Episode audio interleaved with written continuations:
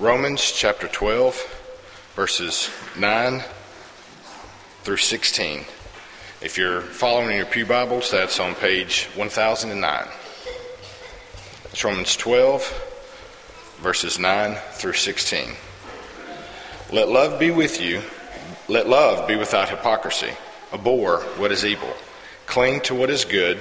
Be kindly affectionate to one another with brotherly love, and honor, giving preference to one another, not lagging in diligence, fervent in spirit, serving the Lord, rejoicing in hope, patient in tribulation, continuing steadfastly in prayer, distributing the needs to the needs of the saints, given to hospitality. Bless those who persecute you, bless and do not curse. Rejoice with those who rejoice, and weep with those who weep. Be of the same mind toward one another. Do not set your mind on high things, but associate with the humble. Do not be wise in your own opinion. Good morning. It is good to see each of you. If you're a guest, uh, thank you for being with us this morning. It encourages us that you're here, and we want to be an encouragement to you. What a powerful reading we've just read. Do you love like God loves? Does your love for others look like God's love for you? Uh, we'll consider that all throughout this lesson this morning. Before we do, let me encourage you to, to look forward to this evening. I'll uh, be leaving this afternoon, and, and Philip will also will be speaking at a lectureship.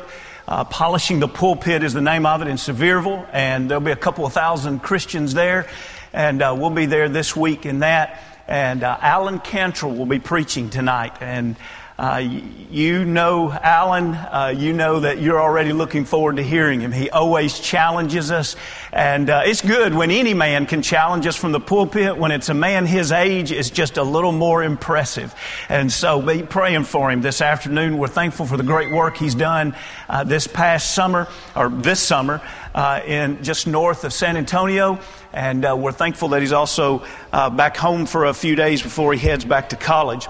Also, mark your calendars. This next Sunday is Bible Class Emphasis Day. You might want to encourage your children to invite some of their friends next week for Bible Class Emphasis Day. In your Bible classes this morning, you'll talk about Bible Class Emphasis Day and, and what you'll be doing as a class, maybe eating together or, or how it is that you want to encourage others please be thinking about who you can invite, not only for next Sunday, but also consider the next month, the whole month, we will be looking at relationships and the way God wants us to share in relationships, and we're going to go a lot deeper.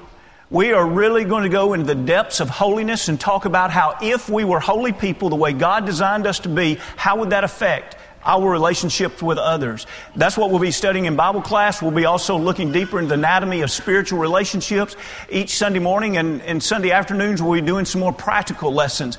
In other words, what I'm saying to you is invite. Invite someone to come be a part of our Bible classes next month. What a blessing it would be if we could help them be a little bit more like God. What a blessing it would be if it can help us be a little bit more like God. Also, for this week's homework assignment, uh, keep in mind, hopefully you didn't mail out last week your cards to someone who's struggling. If you're going to mail out one to someone that is an RTC participant or to the inmates in the Wilson County Jail, those boxes are at the Welcome Center. Please get those cards in today. And the men that lead those ministries will make sure that they are given to someone that it would be a great encouragement. We truly want to love one love all one another's as we studied last week. This week you'll notice that your homework assignment's on the edge of the pews again. If you will, uh, if you're on the outside edge, uh, take a stack of cards there. It's our simple kindness cards. They're also scattered throughout the window sills. If you will, take at least four or five of those for each person. Pass it down, and then you know the drill. If they meet in the middle, then if you will, pass them back to the outside aisles for the next service. And uh, this is a wonderful opportunity for you to go out and keep your eyes open for other people this week.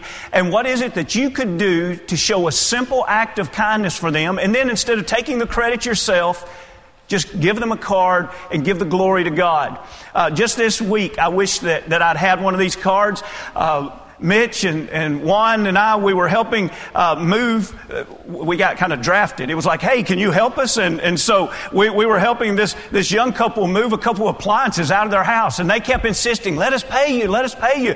And it's like, no, no, no, we're not, we're not going to take any money. And, and, you know, and I said, just give the glory to God. We're thankful for God. And, and I, the whole time I'm saying that, I thought, boy, I wish I had one of those kindness cards. It would just be so much easier to communicate to say, no, no, you don't owe us anything. Just read that. We want to share God's love with everyone because we're God's people and that's what He expects of us. But it's not just so that it's an act that has no meaning, but it's always an act that they can see our good works and glorify the Father which is in heaven. I don't know what you thought if you read the Chronicle recently. But I'll be honest with you, it, it knotted up my stomach. And it made me stop and think, what are we doing at Mount Juliet Church of Christ? Have you noticed our community's not getting better lately? I'm not trying to pour cold water on anything, but there's only three lead stories here. The first lead story is about a man arrested for criminal homicide at a Mount Juliet bar. The next article is a Mount Juliet massage parlor busted for prostitution. And I can't read that without thinking which one of us was it that should have reached that man and taught him about the Lord before he decided to spend a night in a bar and kill somebody? Who should have reached that woman that was a prostitute in our community? Who should have reached her with the love of Christ and taught her the gospel, the good news of truth, before she spends several years in a prison? If we're not going to make a difference in our community, we need to shut the doors. We need to forget whatever reason we're here because it's the wrong reason. We are not placed here to ritually come inside these walls and sing songs of worship and study good news and it stay here. We are to be a light to this community. And I hope you'll be prayerful. I hope you'll be diligent. I hope you'll truly have eyes to seek out what is it that God wants you and collectively us to be in this community. Surely, with this many Christians in one place, things could become better and not worse. With the emphasis on love this month, if last week's Bible class or the adult Bible classes is still lingering in your mind, we do want to remind you that there's still more information in the foyer about the covenant eyes that could be a great way to hold yourself accountable uh, by allowing someone that loves you to help hold you accountable. If you need that, please don't ignore uh, the love that God has for you. Uh, see how much you're worth in His eyes and that He wants you uh, to be pure.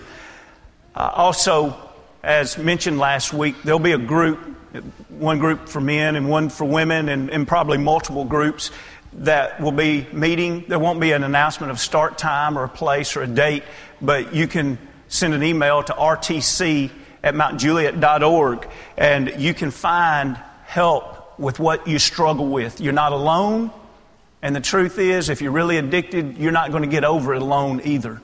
And so, whenever you reach that point, where you accept, I cannot do this alone. God never designed for us to walk through this life alone. And so when you get to that point, be sure to remember that email address, and there will be help for you that very same week that you say, I need some help. And we're thankful that that is true, that that help will be available.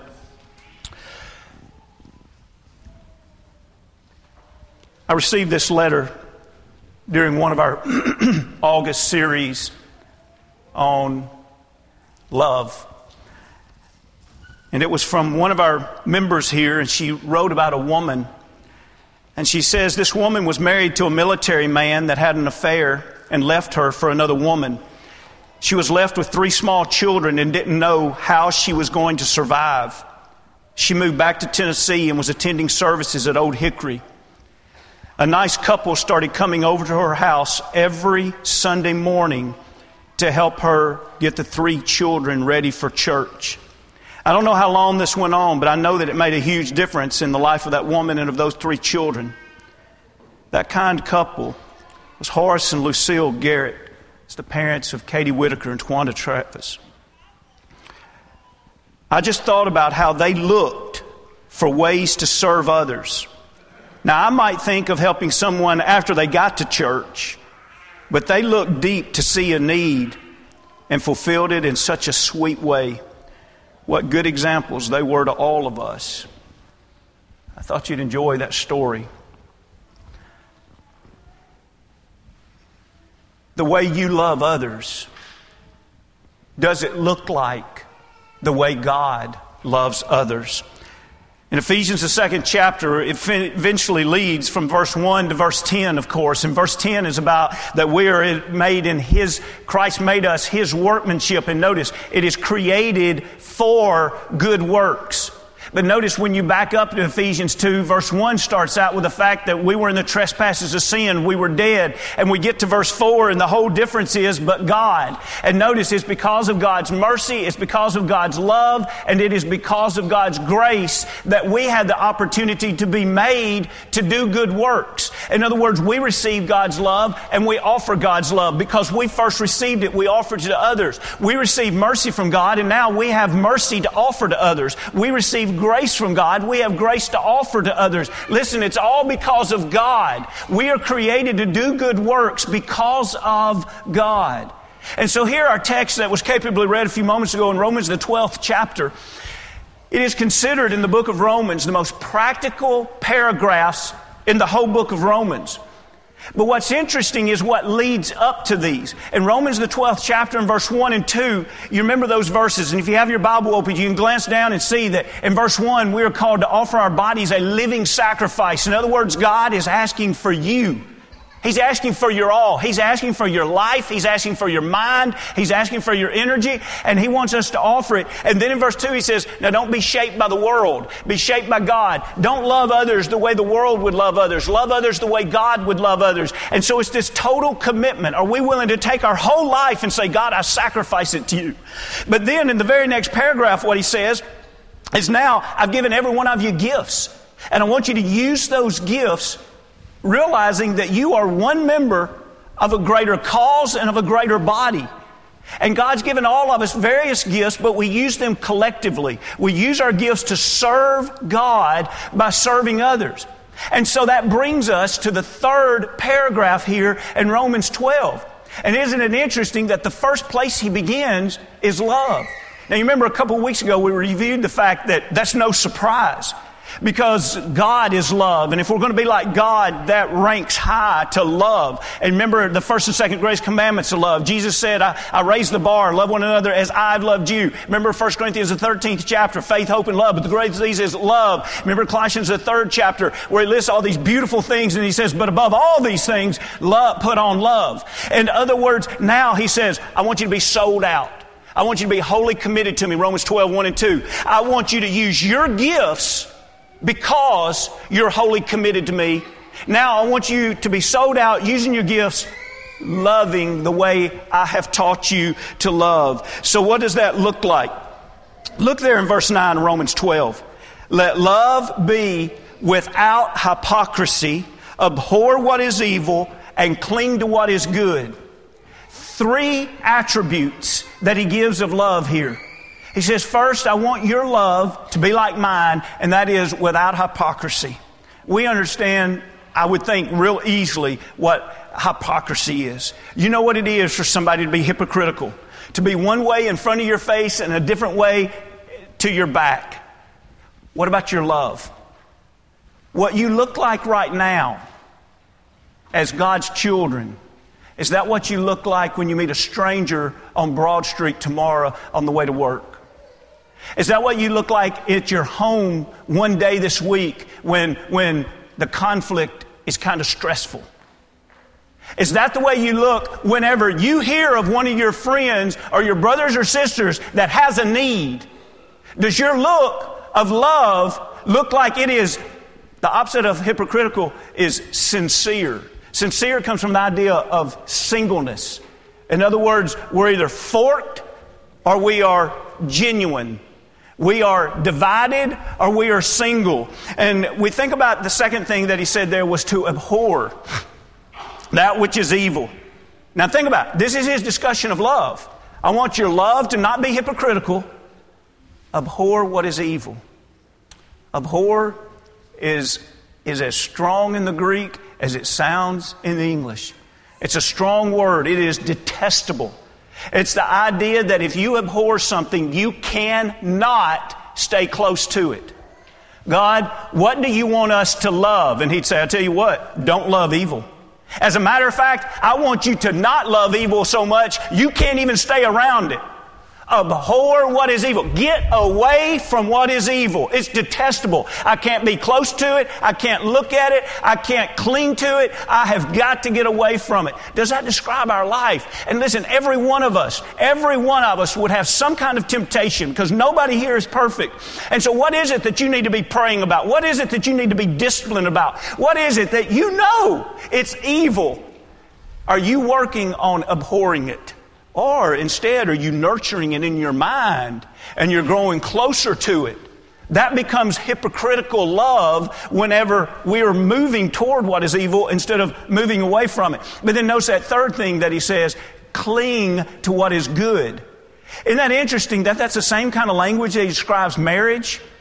In, in, Genesis 2 and 24, that we cleave to our wife when he speaks to husbands there the word here in Hebrew or in Greek, whichever testament you're reading it out of, it is the idea of to glue together. Right now, if we glued two sheets of paper together and the glue dried and then we said we're going to pull them apart, what would happen? It would destroy the integrity of the sheets. They would not just cleanly come apart. Why? They were glued together. Listen, are you so genuine, not hypocritical, genuine in your love that if you were torn away from what was good, you wouldn't be the same person. Because your life every day is rooted, it is clinging, it is interwoven, it is joined with what is good. Would it be safe to say that maybe we don't emphasize goodness enough? How important is it to you to hate evil? And love goodness. But notice, this love, if we say, well, that's, that's what I want to do toward God, that's what I want to do toward God, and, and that is good, and that's what we should do toward God. But God, in this passage, real quickly says, now understand, if you do that toward me, I want you now to practice that toward all the brethren. Look at that very next verse the one another. See there in verse 10? Be kindly affection to one another in Romans 12 and 10. The one another. In other words, if we're going to love without hypocrisy and we're going to cling to what is good and we're going to abhor, abhor that which is evil, now let's make sure that we practice this love that, that we're taught here and let's make sure that we realize we have that responsibility to our family. We have that responsibility to one another. And the reason I say family here in verse uh, 10 is because he uses the family type of love twice in one phrase. It's very redundant. It's no doubt that he's using this as emphasis. Look there in verse 10 again. Be kindly affectioned. Now, now note that. Kindly affectioned to one another with brotherly love. When we consider these words here, it's interesting that kindly affection in the Greek is one word, but it's a compound word. And the same thing, brotherly love in the Greek is, is one word, but it's a compound word. And both of the words deal with love. In other words, the kindly affection there is philostorgos. Philostorgos. Now, philo is that warm emotional love that we have when you say, so and so is my friend, I just really enjoy being around them. That's philo. Storgos or storge, depending on the tense, it is family love. It is the bond. It's where, you know, you have two brothers and they're kind of fighting with each other and they're getting on each other's nerves and somebody outside the family walks up and tries to pick on one of the brothers and the brothers turn shoulder to shoulder and they defend each other. And you say, now wait a minute, just a moment ago they were against each other and now they're defending each other. Why are they doing that? It's storge. It's that brotherly love. It's that family love. In other words, we use an expression today. We say that blood is thicker than water. That's storge is what's being defined there. Now, isn't this interesting? God says, I want you to look at our spiritual family, and He says, I want you to have that, that blood type relationship with each other. It's because of the blood of Christ. Now, if you did, not that you may want to right now, but if you look to your left and right, you would see brothers and sisters of yours. They have strengths and they have weaknesses, just like in your physical family. And the question is, are you going to capitalize on their weaknesses and are you going to gossip about them? Or are you going to see their weakness and say, I want to use that as an opportunity to serve them in their weakness?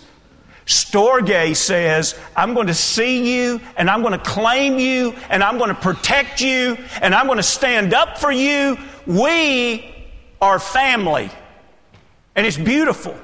And so here he writes and he says, I don't want you to just be family. That alone would have been amazing. But he says, I want you to have warmth in your family love. So now he's saying, I want you to be a family that gets along with each other.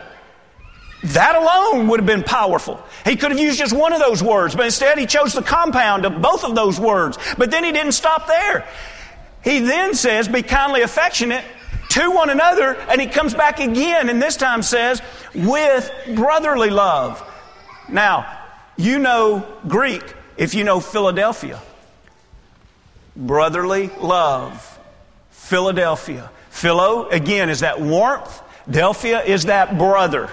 And so again, he's saying, I want you to, now think about the first part of this. It would read like this I want you to have warm family love to one another with warm brotherly love to one another. What's he trying to emphasize to us?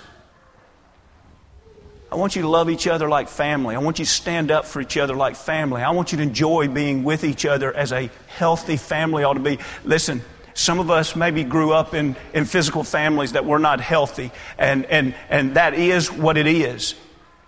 But all of us can decide to be a part of a spiritual, healthy family in God's family.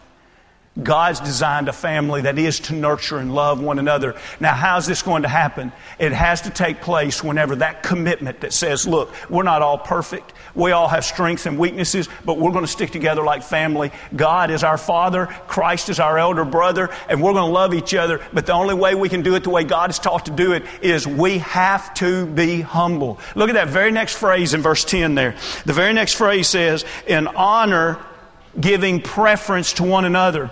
The word honor is to esteem, to hold up. So he says, Now I want you to practice this love. I want you to fa- practice this family love, this brotherly love, but I want you to do it. And now it's great humility. I want you to do it in honor. I really want you to esteem others. Now you know, if you have siblings, you know your siblings' weaknesses. And you know their strengths. But even in spite of their weaknesses, you still honor them. Your brothers and sisters in Christ, in spite of their weaknesses, can you still honor them? And then this is amazing. He says, I'm not just saying honor them. He says, I want you to honor them giving preference to them. Preference is the idea of taking the lead. This is convicting. How often do you take the lead on honoring someone else? You know, it's not uncommon for someone to take the lead in honoring someone and other people join in. But how often do you give preference? In other words, he doesn't just say, I want you to honor. He says, I want you to take the lead in honoring. Don't wait when, when an opportunity walks into the room to honor someone. Don't wait and see if others are going to. He says, I want you to take the preference in honoring them. This week, when you have the opportunity in the community, in the work, in the school, when you have the opportunity to show love to someone and to honor them, to esteem them, to show worth, that you recognize their worth, are you going to give preference? Are you going to lead the way in doing that? What a beautiful, challenging teaching that God gives us here. It looks a lot like Philippians 2, and, and if time were endless, we study all of Philippians 2 because this first part is powerful, but the very next paragraph that, that begins at verse 6 and goes on shows a little more in depth of Jesus' example of humility. But I'd like for you to notice it's there on screen, Philippians 2. Look at verse 5. Let this mind be in you. Well, that was the mind of Christ. Let this mind be in you, which was also in Christ Jesus. Go back up to verse 2. Fulfill my joy by being like minded having the same, now we're talking about love, being of one accord of what? And of one mind. What are we learning here? We love people and we honor people based upon how we think. Let that sink in. We love people based on how we think. Do you really think in humble terms? Do you really think in terms of exalting other people? Do you really think, I want to look for opportunities to give preference? I don't want to be the follow the leader in giving preference. I want to lead the way in giving preference. And so Jesus says in Philippians, the second chapter, in his covenant, really it's Paul saying it, but it's Christ's covenant. And Jesus saying, I want you to have a mind like I have.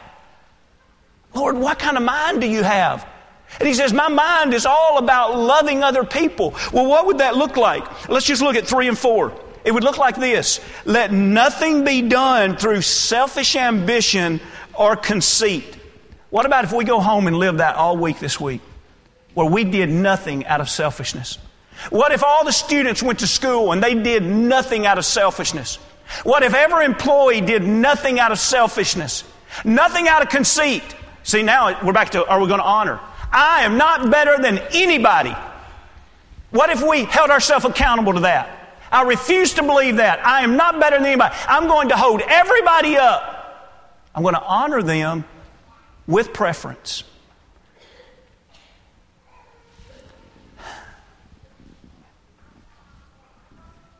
That guy selling the contributor for a dollar tomorrow on your way to work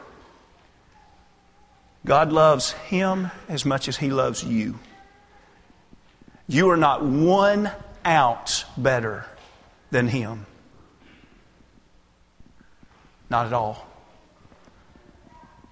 That person at work that gets on your last nerve, you think they're one of the meanest people alive. God holds them, their estimation of their worth, equal to you. Maybe he doesn't appreciate the way they gossip. He wouldn't appreciate the sins that are in their life, but their worth is as great as yours. If we're going to have a mind like Christ, then we can love like Christ. If we do not have a mind like Christ, we cannot love like Christ. And notice this next phrase teaches us a lot. But in lowliness of mind, still in Philippians 3, in Philippians 2 and verse 3, but in lowliness of mind, let each esteem others better than himself. Let each of you, see it's every one of us, look out not only for his own interest, but also for the interest of others. Do you like talking to somebody that all they do is talk about them and what they like to talk about? Or do you like spending some time visiting with somebody that they talk maybe some of their interest, but they also inquire of your interest? You ever notice great salesmen or saleswomen? They always know how to inquire of your interest. Why? We start trusting people. Sales are based on trust. We start trusting people when they show a genuine interest in us. Now, if people will do that for financial profit, what should we do for the profit of God? What if we truly did hold others in our estimation greater? We believed with all of our heart that we're not better than them. And then not only did we do that, but then we sought interest in their interest. And what we might find if we did that is we might find a lot of ways to serve others. That next phrase, and we really have to close, and I mean that, but could we just go to verse 11? And, and I just want to show you this. I, I wish we had another 30 minutes. I know you don't, but look, look, in verse, look at verse 11. Now that we have this love that is for others, notice not lagging in diligence. Diligence means fast. Let's make it high priority. In other words, He doesn't want us to be lazy about loving others or serving others. He wants us to be diligent about it. And look at the next phrase fervent in spirit. Fervent literally means bowling. Something, you, you, look at somebody and, you know, you look at a basketball player in the middle of a game and he's already put up 35 points. You say, wow, this is only third quarter. He is hot. We know what you mean by that. You don't mean that his body temperature is hot. You're saying he's fervent. Would anybody look at the way we love other people and say, wow, they're fervent? They're, they're on fire. They are really loving other people. And I know we may think that's a strange way to look at it, but that's literally how God describes it here. As He says, be ambitious about it. Don't lag. Don't be lazy about it. Be on fire. Be excited to honor other people and to serve other people. And then notice this last phrase serving the Lord. And that's what it all gets down to. It's not, who can I go out and serve this week only because I'm serving them? And sure, there might be some moral merit to serving another person just to serve another person. But what I'm wanting you to see as Christians, we do not serve another person simply because it is a good humanitarian act the highest and greatest motive that we take upon ourselves as Christians to serve other people is because the Lord says, That is how you serve me. Be diligent, get with it, get on fire, serve me by the way you love others. Serve me by the way you practice humility. Remember, Jesus says, You just give a glass of water in my name you serve me. Remember when he says you visit the sick, or you give a meal, or you give clothes, and he says, You've served me.